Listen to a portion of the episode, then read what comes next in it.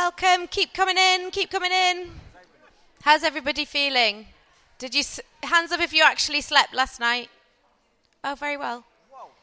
Hands up if you were woken up by the wind. Hands up if you were woken up by a young person. Well done, those people. earplugs. Woohoo! We love the earplugs. I always panic that if I have the earplugs, that I'm not going to hear something really important, like a young person screaming. That's all right. No, no, no, no, no. Key art of delegation.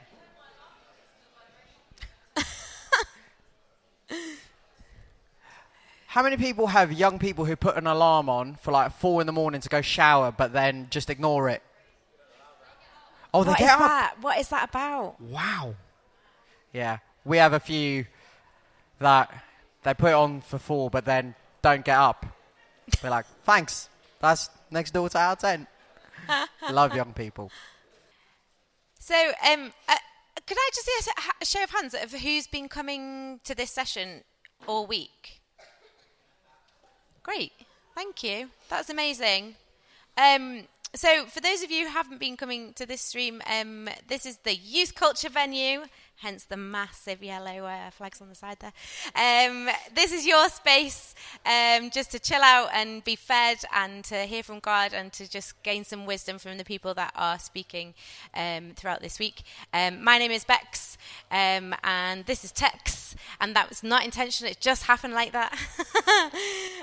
um, and uh, we've been here all week serving you, and uh, we hope that the program is support going to support you for when you go back into your communities and back into your ministry. We hope that you um, just get some time here to spend um, feeding yourselves um, and uh, just getting some really well-equipped practicals um, to take back into your youth ministry. Um, but I'm going to hand over to Tex. He's going to introduce our wonderful speaker, Joel, today. Great. Guys, thank you so much for coming. Um, but what I would love to do, so yeah, first of all, as Bex said, my name is Tex. Um, but I know that for youth leaders, uh, you often have a lot going on uh, in your minds, even now, as you've heard uh, content taught from either main stage or 12 to 14s, that you're thinking, ah, young people, I've, I've got to do this. You know, you've got lunch to sort out, you've got youth leaders to sort out. But I just would love to uh, read over Paul's uh, blessing that he reads in Ephesians over you. So could I encourage you actually just to stand? Um, like, if you're comfortable, open up your hands to receive. Um, but I just felt this morning for youth leaders to know the peace of Christ in their lives. And uh, just take a moment to slow down, to receive all that God has for you. That even though you're looking to serve young people, and that's what you're doing right now, that God wants to bless you. So, Ephesians 3 says, For this reason I bow my knees before the Father, for, from whom every family in heaven and on earth is named that according to the riches of his glory, he may grant you, youth leaders, to be strengthened with power through his Spirit in your inner being, so that Christ may dwell in your hearts through faith, that you, being rooted and grounded in love, may have strength to comprehend with all the saints what is the breadth, the length, and the height and depth, and to know the love of Christ that surpasses all knowledge that you may be filled with the fullness of God. Now, to him who is able to do far more abundantly uh, than all that we ask or think, according to the power at work within us. To him be the glory in the church and in Christ Jesus throughout all generations, forever and ever. Amen. Amen. You can take your seats. So, why don't we give uh, Joel a warm round of applause? Um, I've had the absolute privilege of just being able to spend a couple of days uh, with Joel, getting to know him a bit more, and I've been uh, really blessed just to hear uh, how God has been at work in his life, his passion to serve young people. Um, so, can I encourage you, lean forward? You have got some great stuff coming for you. Awesome, thanks. How are you all doing? We good? Yeah? It's quite a few days into Newday. Do you remember that you like your young people or not? I was at a festival last week with young people I volunteer with, and on the first night, I got into my tent, and a young person had put post-it notes over my whole tent, in my bag, in my sleeping bag, on it all. And the worst part was, it was from one of the tool sheds, and the theology course there gave it to him to go and give to people and to use as like promoting it across the festival, and he just put them all in my tent. Um, we're going to do some questions at the end. This slide's not going to be on here for the whole time, so if you want to take a photo of that number or write it down, you have 10 seconds to do that if you want to ask any questions. I found that funny. Um, a bit about me is I say jokes what most people don't find funny, and I do. So if you see me laughing, that's just me laughing myself. Um, moving forward, so I work for a charity called Kintsugi Hope, and we exist to equip the church to engage in conversations around mental and emotional health. So my role in that is I head up youth and students. So I spend a lot of my time speaking to youth workers, speaking to young people around this topic. And as youth workers, you'll probably know this. But one in six 16 year olds struggle with a probable mental health illness in 2021. There's, that's around 9 million. There's around 9 million young people in of that age group in 2021. To put that into perspective, that's 18 Wembley stadiums full of young people struggling with probable mental health illness. These young people are in your youth group. These young people you interact with every single day. These young people are struggling and need our help. Now, some imagine if I'd broken my leg and I went into church the next week on crutches, and someone said to me, "Joel, it's because of a lack of faith that you've broken your leg." Or Joel, it's because you didn't pray enough that you've broken your leg. We wouldn't have that, would we? We wouldn't want a young person to come into our church and feeling ashamed that they're struggling with a mental health illness because of how their church is going to react. But that's how some young people feel. And that might be how your young people feel, and you might not even realize that due to stuff what has been said or hasn't said. Often, as Christians, we present this perfect life, and our youth and our young people see this perfect life, and then they look at themselves and they go, Oof, I can't get there. We have some young people who are struggling. So, how, as youth workers, how, as people who interact with young people on a daily basis, how do we support young people who are struggling with their mental health? And how do we share that the gospel has the answer and Jesus can be in that place? I think for us to change, we need to look inwardly and then we will look outwardly we first need to look at what do we say about mental health, what do we feel, what are some truths we're uncomfortable with, where we may be a bit stigmatized, and then once we've seen inwardly, we can then look outwardly. So, we're going to be looking through over this next little time. We're going to look at, be looking at three P's our posture, our presence, and our proclamation. What's your posture? What's your posture when it comes to poor mental health? What's your posture when it comes to Christians and struggling with their mental health? Is it one of judgment and standoffish? Is it like, oh, you shouldn't have mental health, let's not talk about it?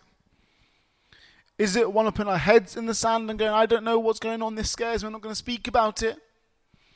Is it one of actually we're confused, we don't know what to say, we don't know what to do? Is it one of, oh, we're happy with it? To look at our posture, I think it's helpful to look at when was the last time mental health was spoken about in your church? And it could have been last week. When was the last time in your youth group you spoke around mental and emotional health? When was the last time that was a discussion? When was the last time that that was going on? I think sometimes we can present to our young people that our posture is one of not wanting to speak about it. Not because that's actually what our posture is, but because it's not spoken about. If I came to a youth group for 10 weeks and every week mental health wasn't spoken about, it'd be easy for me as a young person to jump to the conclusion that it's bad to have mental health in this youth group. Does that make sense? How actually sometimes the stuff we don't say is more powerful than the stuff we do say. So, what's your posture? When was the last time this was spoken about, and how was it spoken about? In what context was it spoken about? When was the last time your lead pastor spoke about mental health? When was the last time from on stage it was upfront spoken about? Maybe in a youth group you have a good chat, but when was your church speaking about it? I guess for me, I remember in lockdown, the first lockdown, I for the first two weeks sat on like a bar stool every day to work. And two weeks later, I was like, I can't move. My back is in agony. And I was like, what's going on? I realised for two weeks I've just been hunched over like that. We can't change our posture until we know it. I guess in every walk of life and everything I do, I want to be more like Jesus. So when it comes to our posture, how do we how do we be more like Jesus? I think thir- first we need to educate ourselves. What does what do we know and what do we need to know of our mental and emotional health? A few tips. Mental health first aid is quality. If you guys haven't done that as youth workers, can I strongly suggest you do it? It's such a good starting point. The, the government have released loads of these online like exams and like GCSE level qualifications, what are free, what you can do. There's stuff on suicide, there's stuff on anxiety, there's stuff on depression. Those are really helpful tools for you guys to start to go, oh, let me find out a bit more about this. Let me find out what exactly is going on. So, our posture. What are we speaking about? How are we speaking about it? And first, let's educate ourselves. Secondly, your story. One in four people in the UK will struggle with a mental health condition each year. So some of you in this room will have struggled. I'd be in that one in four. What's your story? All of us either will have struggled with a mental health illness or poor well being, or will know someone who has. That's just logic. That's just how it works. So, what's your story? When we, when we look at Jesus' life, we see how he speaks through stories all the time. Actually, your story has so much power. I remember in a well-being group I was doing with my young people. The first thing I said in the first week was I went last year. You got it looked like I was having the best time of my life. I was actually depressed and I was really struggling straight away the culture in that room changed. And the young people are like, oh, we can be real, we can be authentic because our youth work has been real and authentic. Your story has power. To get to know your story, have a think in your life. What, what has, what, what's going on, and don't, don't force it. Some of us will be in this room and have never struggled with mental health illness and would never struggled with that. And that's completely okay. That's amazing. But you probably will have known someone who has. And what's your story there? Your story has power. So, our posture. These two things are going to help us look at our posture. One, educate ourselves. Two, find out our story. How does that work? So, practically, we need our young people to see that we have a posture of good mental health that we're open to conversations, that we're ready to be involved, that we want to be in their mess. So, how do we do that? We educate ourselves, we look at our story. But a few practical things. If you're part of a youth group and if you're chatting, it's easy to ask questions in your small group on your church about, hey, what you been up to? What's going on in your life? Where are you struggling? What's your what's going on with your mental health? Those things are quite easy. I was struck again last week. I was, I was as a young young kid who I know, and he opened up for the first time about something really deep about mental and emotional health. I was like, for years I've been with you and I've not known that. What what have I demonstrated? What have I communicated for you not to feel safe to open up with me? It's a humbling place to be. To go, maybe as a youth worker, I've missed the mark here maybe with this young person, I've missed the mark. What's our posture? So we're going to do this for each one. Um, Extroverts, you're going to love this. Introverts, it's five minutes of hell, and then I'll, I'll speak again. Five minutes. Think about your posture. And the reason we're going to think about it now, because as a youth worker myself, I know I, I would, I would I, if I was sitting here, I would leave, I'd go, oh, I'm hungry. My young people must be starving. I'd sort out lunch, and then suddenly a young person would be crying, and I won't think about this. So that's why we're going to think about now. What is your posture? Take five minutes. What does your church or youth group say about poor mental health? What is your own posture individually towards this topic? And what needs to change? Go turn to your neighbour and have a chat. Awesome. If you want to come back to the front. So, our posture, it might be one of good, it might be one of bad, there might, there might be some stuff we need to change.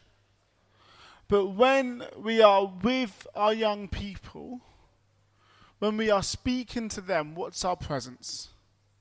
How do we communicate? What is our presence towards them? Is it it could be loads of things. Is it one of right, let me fix you straight away? It could be a di- dismissive statement of putting it down to hormones. It could be an inviting statement to be vulnerable with yourself.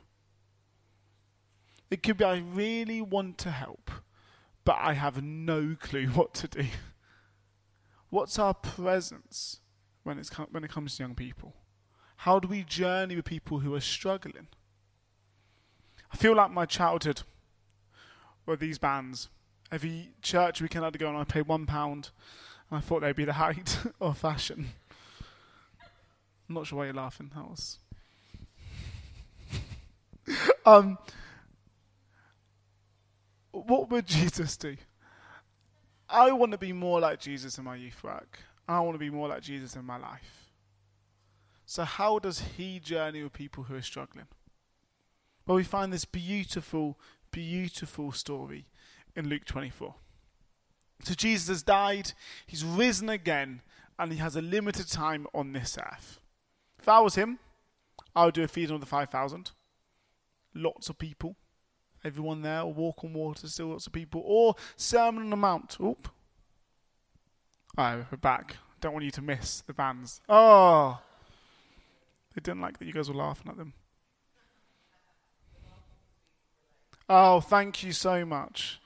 See, they'll come back now. Um, I haven't a clue what's happened. Right.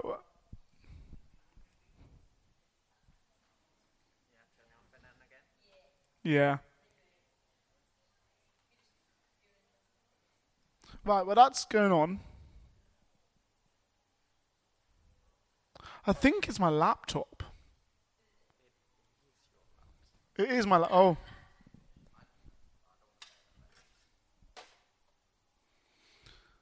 Cool.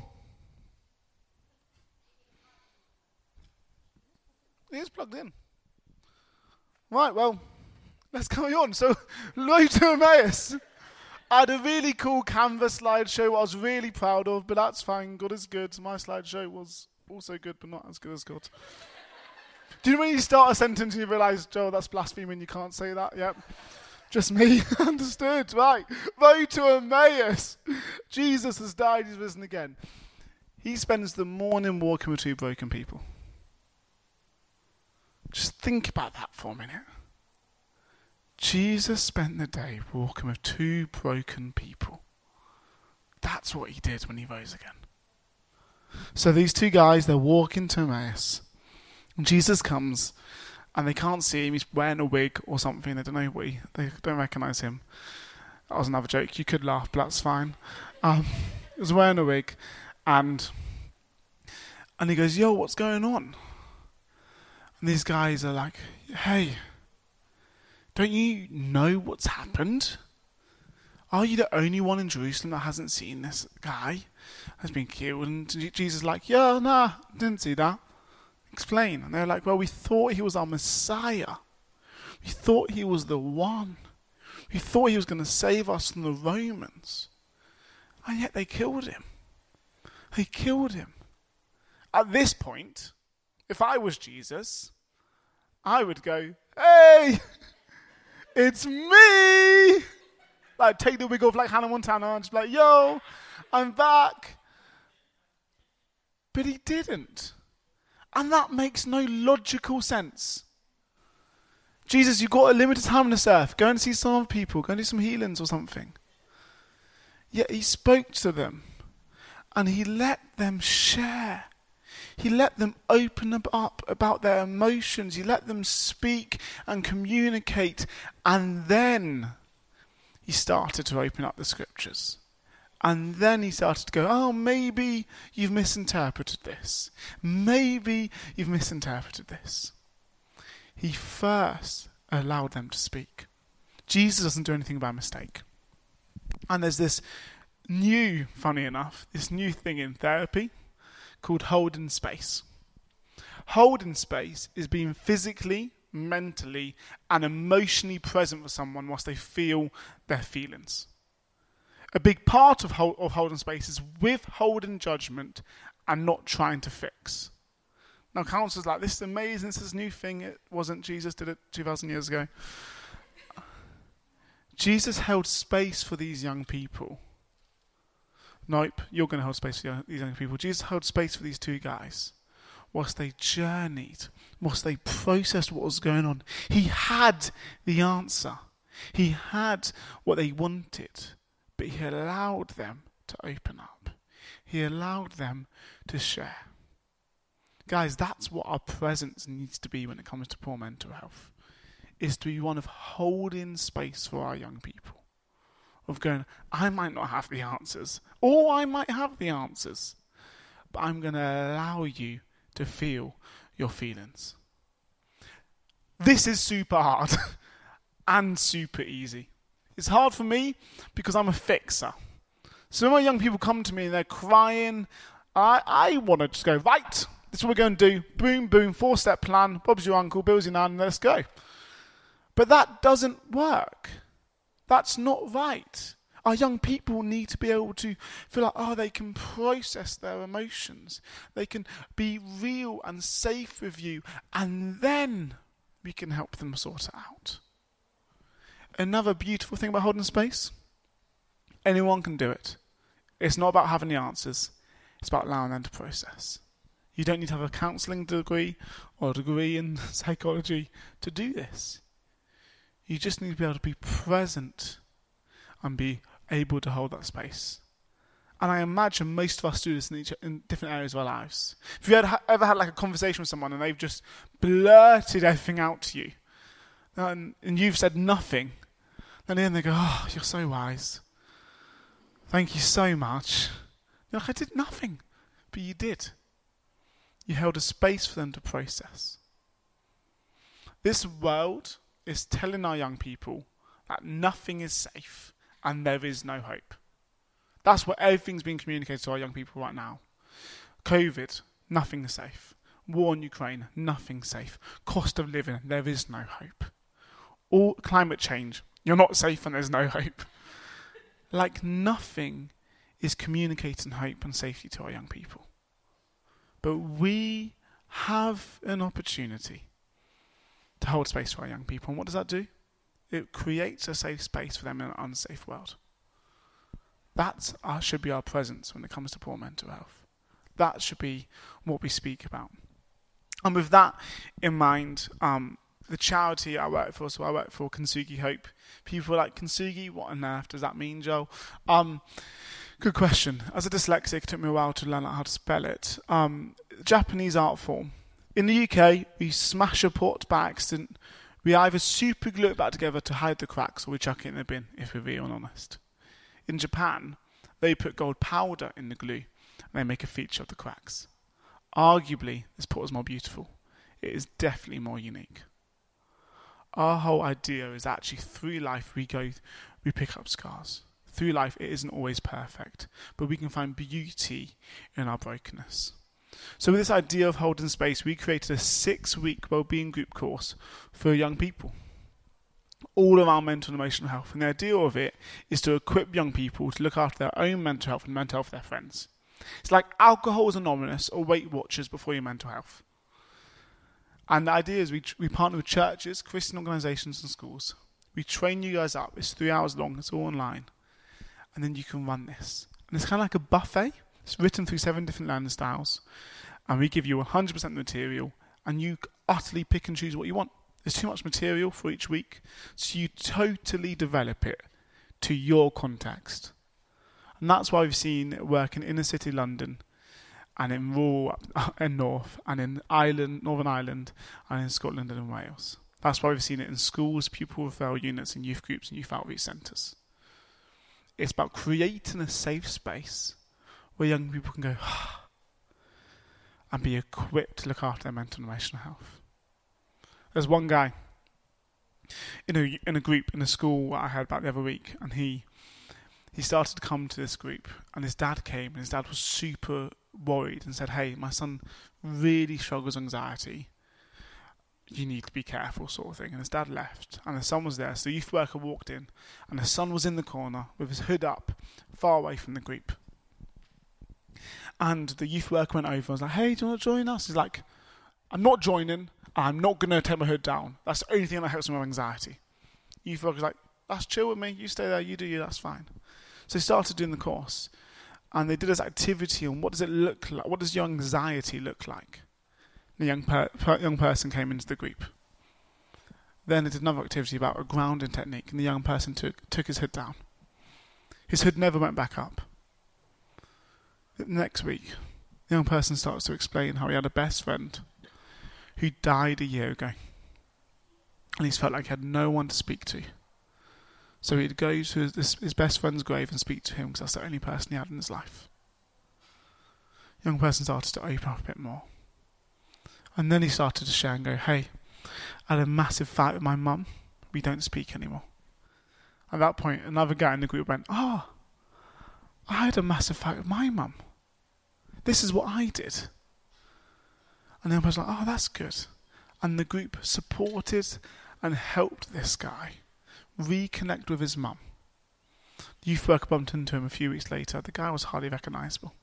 He'd found friends for life who equipped and supported him. That's what these groups do. Hold in space. That needs to be our presence of welcoming, of safety. So, extroverts, time to shine, introverts, push through. What is your presence? Is it one of off-putting or is it one of safety? How can you be? How can you hold space more in your youth groups? And anything to do with that talk? I've lost the questions. Five minutes. Go.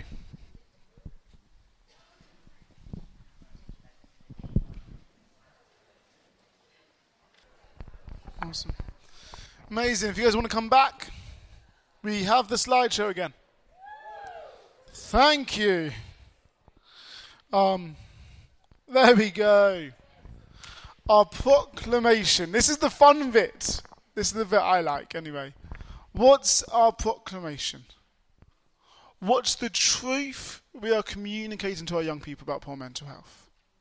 What does the Bible say about it? And what does Jesus say about it? And how can we evangelize and share the gospel when it comes to poor mental health? Our proclamation could be a few things. It could be come to Jesus.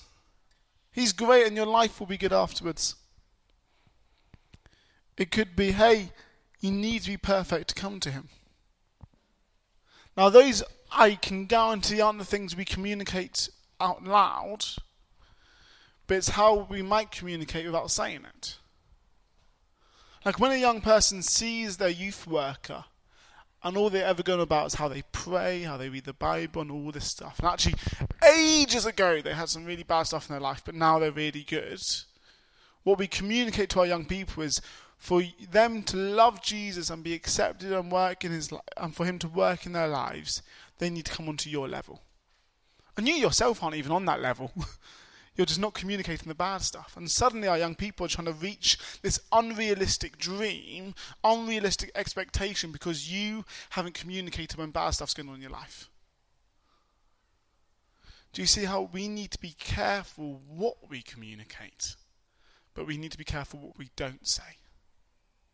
When church leaders stand up each Sunday and share and preach the gospel, but never are vulnerable, they communicate to their congregation, that to be on my level, to be work, to be used by God to the way that I am used by God, you have to come to this standard. That shouldn't be our proclamation. That's not what we want it to be. But when we aren't honest, when we aren't vulnerable with our young people, we by default share, make that our proclamation.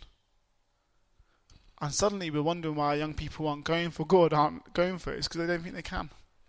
Because they're totally aware of their mess and they're totally seeing your perfect life. What is your proclamation? What I think a proclamation should be is found here. 2 Corinthians 12, 7 to 9. Therefore, in order to keep you from becoming conceited, I was given a thorn in my flesh, a messenger of Satan to torment me. Three times I pleaded with the Lord, take it away from me. But he said to me, My grace is sufficient for you, for my power is made perfect in weakness. Therefore, I will boast all the more gladly about my weakness, so that Christ's power may rest on me. This verse is life giving. This verse is life giving. Paul's here. He's going, Hey, I've got something wrong with me. I've got this thorn in my flesh. I will save you loads of time and effort. Theologians have argued about what it is. The answer nobody knows. But there's a thorn in his flesh. There's something he is struggling with. And he goes, God, take this away from me. I can't deal with this anymore. I can't do this anymore. It God says, No. My grace is sufficient for you. For my power is made perfect in weakness. This verse is my life. When I was four, we found out that I had a speech impediment, severe one. We also found out that I was severely dyslexic. Remember, in primary school, standing up, up front, it was my birthday, and I was in front of the whole school, and the teacher was like, Joel, what did you get? and what I shared what I got, and nobody could understand me. So my mum had to shout out from the back of the classroom what I got. I remember in year six getting zero out of twelve on my spelling test every single week. It's consistent, but bad. I remember walking down from year six to year two classroom to get the Biff and Chip books because that's all I could do. Went into high school knowing that I couldn't speak well, knowing that I couldn't write well, and knowing I couldn't spell in high school, once again, I found that really hard. School wasn't set up for me to succeed. I had a laptop, which meant I had to go to class five minutes late and leave class five minutes early to get my laptop. I remember um, the school spent hundreds of pounds on a speaking software for me, and then they realised I was so. I had, oh, it's gone again. Oh, I had I, I had a speech. I feel like every time I step it goes. Oh, it's fine.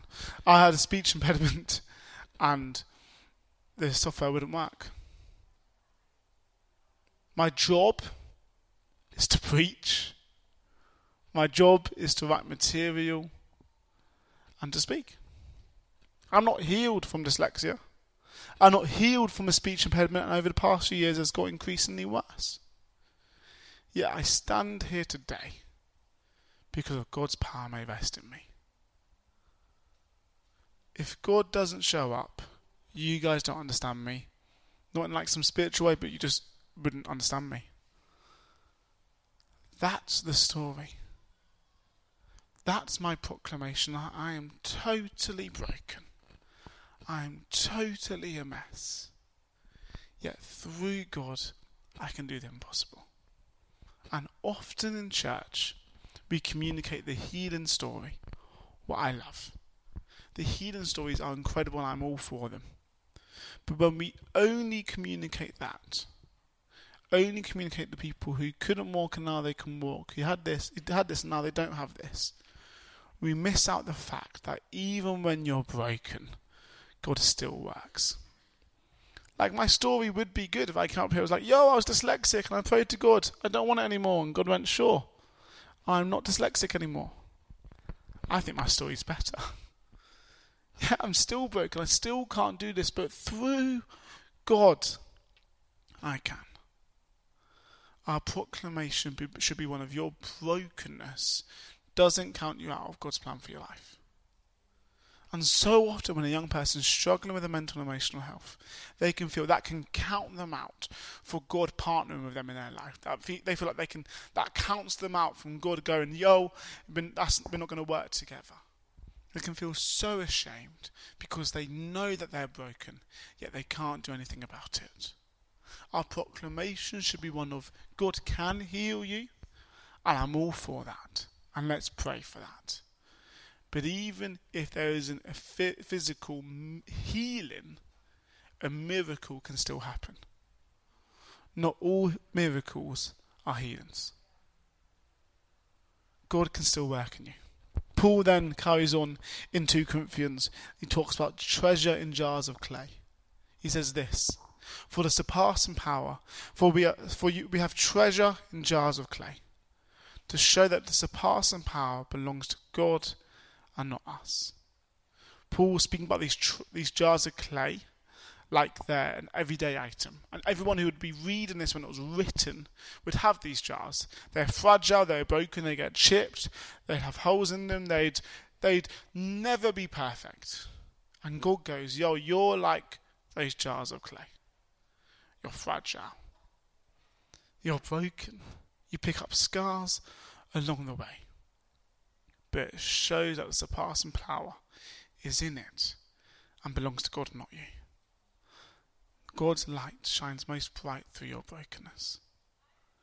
And actually, as Christians, we sometimes do good and injustice because we try and put on this perfect facade of our life.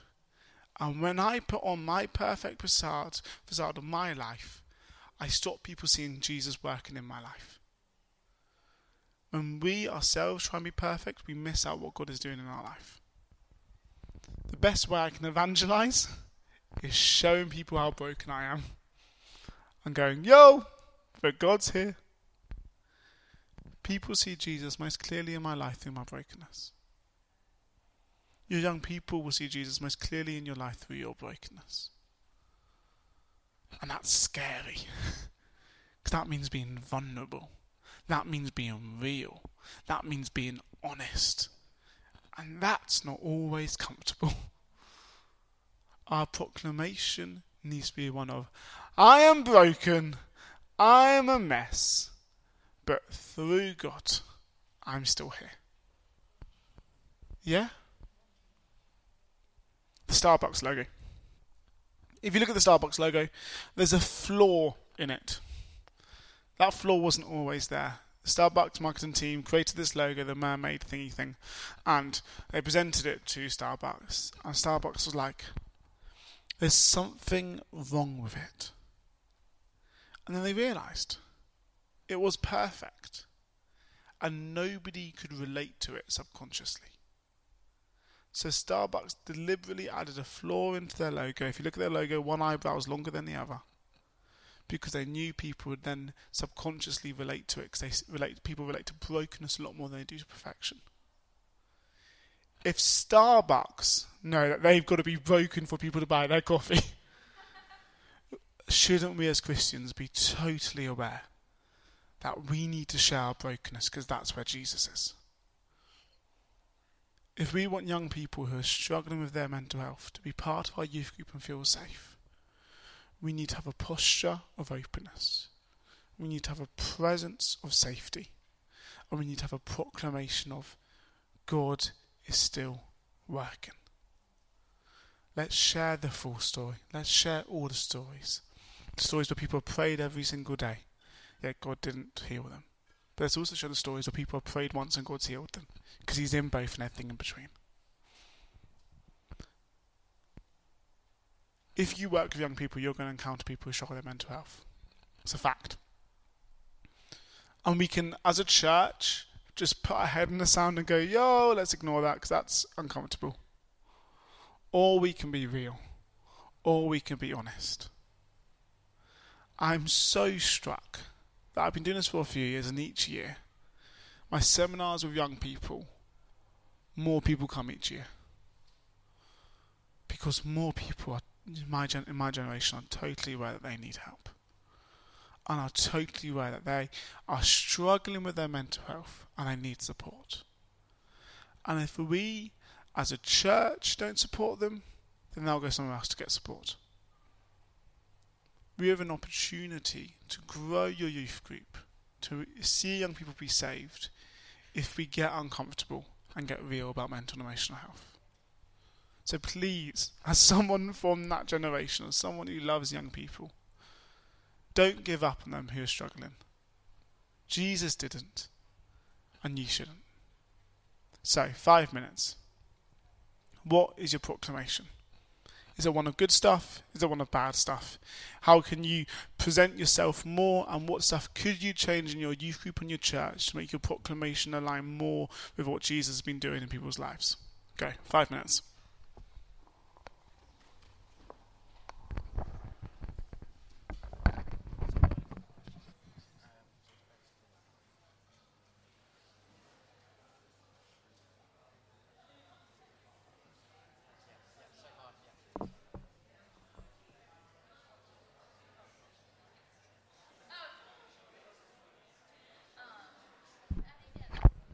Awesome. If you guys want to come back, we're just going to finish in a couple of minutes. So if you guys want to get back to the front, um, because the slideshow has been doing fun stuff. This is the um, well-being group material that I spoke about. What Kintsugi run? It's six weeks long. It's optional seven week. It's written through seven different learning styles, and it's very simple. And it's a tool what you guys can use to go into schools, go into youth, your youth groups. We've had we've had youth workers go into schools to run this, into schools that they've never been able to get into before. And the school going, can we make this part of the curriculum? and the young youth workers going to have to go back to their past and go, hey, can I be in the school like every day? Because the school wants us. It's a really helpful resource that equips young people to look after their mental and emotional health. But back to this, back to the proclamation.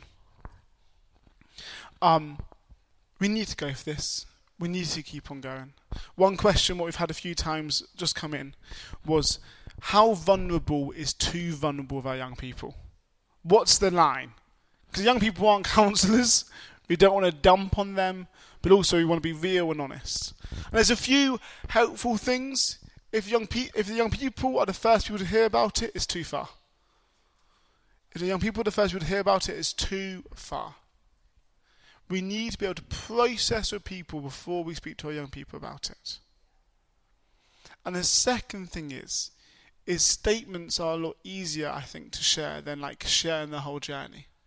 So for me, when I at the start of this year was had to be signed off work because I was struggling with depression, I was able to give my young people, hey, look, this is going on in my life and I'm not working right now. And it sucks. But that was as far as I needed to go. I didn't need to open up my can of worms of all what's going on. I had a counsellor for that and a family and friends to do that. But statements are really helpful because they just remind young people going, oh, stuff is happening. stuff is going on. So just sharing little bits, not the whole story, can be helpful. If it feels like you're dumping on them, then you probably then you probably are to some degree. And it's a different line with different young people. So I'll be more open and more, not open, but more longer in my explanations to the young people I mentor than to my youth group. Because I have a different relationship with them. And that's very natural. Jesus had different closeness with, didn't he? So we have men, there's some people who I'd be more open with. And the other thing is, is having people hold me accountable and me holding them accountable.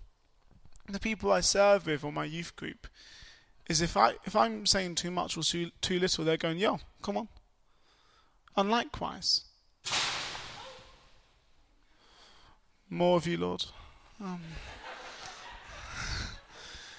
so be open with them. Find find the line, and the line is blurred. The line is different between who your youth group is and between between what the context is and all that sort of stuff.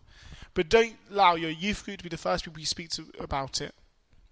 Share this, share this statement, not the full story, and allow allow your other your other youth workers to hold you accountable, and you hold them accountable. Find the line, read the room. You will know if your youth worker most likely if what you're saying is having a deep effect on your young people. If it's leaving them feeling more hopeless than hope filled, it's probably too much. Um, Guys, thank you so much for listening. It's been really fun. Sorry we've had an interesting ride with this. Um, this is my email. I'm around for some of the day. I'd love to chat more with you guys about any of this or about Kintsugi Hope. So send me an email or come and see me after this. But thank you so much for having me. Yeah, thank you so much, Joel, for just giving us some really practical tools to serve our young people.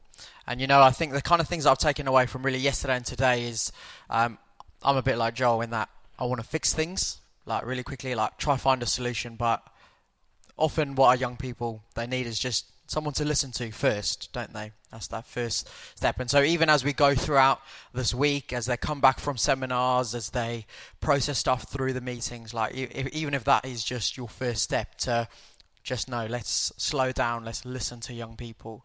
Um, is kind of the, the first step. But I, I would also love us to just quickly respond um, for just a couple of minutes by lifting our young people up in prayer.